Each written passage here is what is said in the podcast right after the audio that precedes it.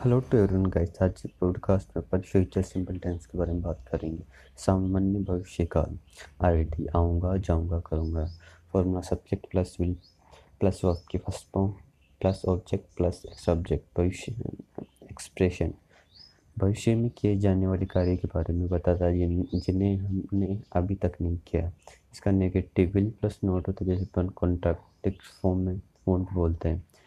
इसमें कुछ नोट्स हैं नोट्स हैं सब्जेक्ट के साथ वर्ब की फ़र्स्ट फॉर्म यूज़ हो सकती है सब्जेक्ट के साथ वर्ब की फिफ्थ फॉर्म यूज़ हो सकती है सब्जेक्ट के साथ वर्ब की सेकंड फॉर्म यूज़ हो सकती है पर सब्जेक्ट के साथ वर्ब की थर्ड फॉर्म और फोर्थ फॉर्म कभी यूज़ नहीं हो सकती।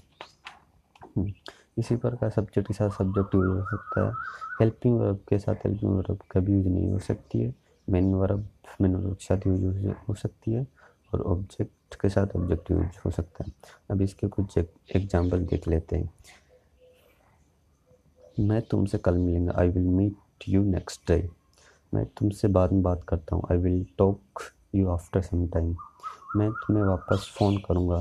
I call you return back मैं तुम्हें मैं तुम्हें छोड़ूँगा नहीं। I will not leave you मैं तुम्हें देख लूँगा। आई विल सी यू मैं तुम्हें कुछ कहना चाहता हूँ। I will say you something अब मैं तुम्हारी एक्सरसाइज के लिए कुछ सेंटेंस देता हूँ जिन्हें तुम्हें खुद बनाना है।